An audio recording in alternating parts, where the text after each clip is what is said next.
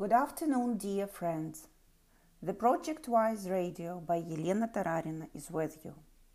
A notepad, a pen for notes, and some of your time for important and valuable things. Wise Radio. Listen to the voice. Today's broadcast is related to the financial topic, to the development of our generosity, our ability and opportunity to earn more. Once upon a time, there was a farmer who was winning a corn competition for five years in a row. He had the biggest, tastiest, and most beautiful corn in the whole area.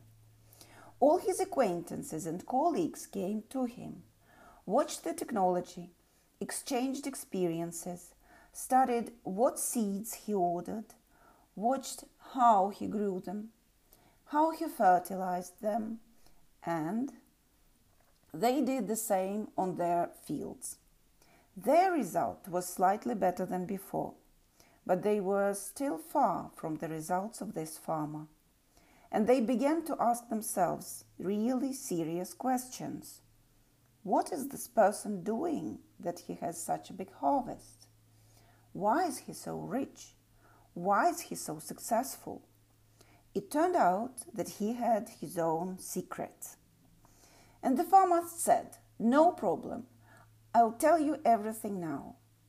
At the end of the harvest, I choose the best corn cobs, and I give these best corn cobs to my neighbors on the right, left, back, and front. They plant this good corn next to my corn, Create a space for me in which my corn is pollinated with other good corn. And since, since my field is in the center, and all my fields are surrounded by fields of other people, the concentration of strong pollen is maximum here. And at the same time, the harvest of my colleagues is also growing, thanks to my good cobs. In order to understand the idea of generosity, we must understand that there are five negative financial scenarios that destroy our financial flow, our confidence that we are worthy of money, and any other kind of abundance. So, here are five financial scenarios. Play a game. Recognize yourself on Wise Radio. The first negative financial scenario is called Money is necessary to survive. What kind of scenario is this? It is when a person has a thought in their head from dawn to dusk, there will not be enough money.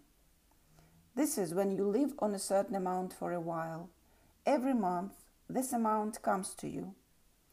This is when there is a fear that there will not be enough money.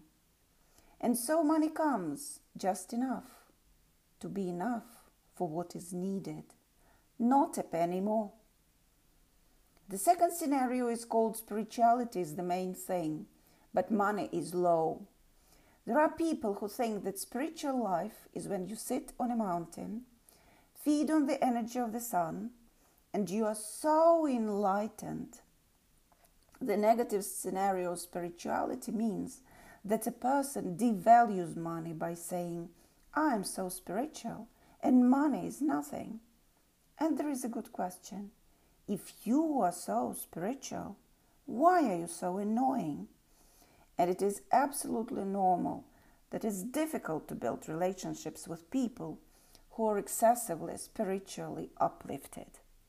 Our teachers say there is nothing spiritual about being poor. The third negative scenario is called We need money for fun. This is when I, having just received a certain amount, immediately rush to a store or a shopping center, buy everything, especially with a red discount price tag, and it is not clear why I bought it all. The most frequent answer is I bought it because it cost so much that it was impossible not to buy it. Although mm, I basically don't need it. Here is the man- mindset of squandering. That is, I spend money on my own pleasure, senselessly. And here you have to ask a question Hmm, what's wrong with spending money on my own pleasure? No, no. If you bought yourself a Bentley and you give people a lift in this new car, take them somewhere, perform some good actions, rejoicing in the comfort yourself as well. Or, for example, if you bought a water cooler for your company and now everyone can drink clean water in your office, that's great. If you can go to the theater, buy tickets for your friends, and you have money for it, superb. But if we use it incorrectly, that is only for ourselves, and in addition, pointlessly, this is a negative financial scenario. The fourth negative financial scenario is called avoidance relationship. This is when I say, no, if my salary suddenly rises, everyone will see this and think that I'm stealing. I cannot afford to buy a car of this class because everyone will think that I earn a lot. I cannot go to this restaurant because if someone sees me there, people think that I earn a lot. I cannot keep such an amount of money at home because it seems to me that someone will come and take it away from me. This negative scenario is usually triggered when we have a practice of stealing money because any fear is associated with deception. That's about honesty in taxation as well. It means that we get the opportunity to be open in our financial relations with our, our states and our leaders. And the fifth financial negative scenario is the revenge relationship. This is an important scenario. Who do I punish if I have no money? The answer to this question almost never comes immediately. You need to think it over. Who do I punish by not having money? Great question. Very often I punish my parents or former partners. Sometimes, if you are a superb professional, you punish yourself. There is always something for which I take revenge on someone because I have no money.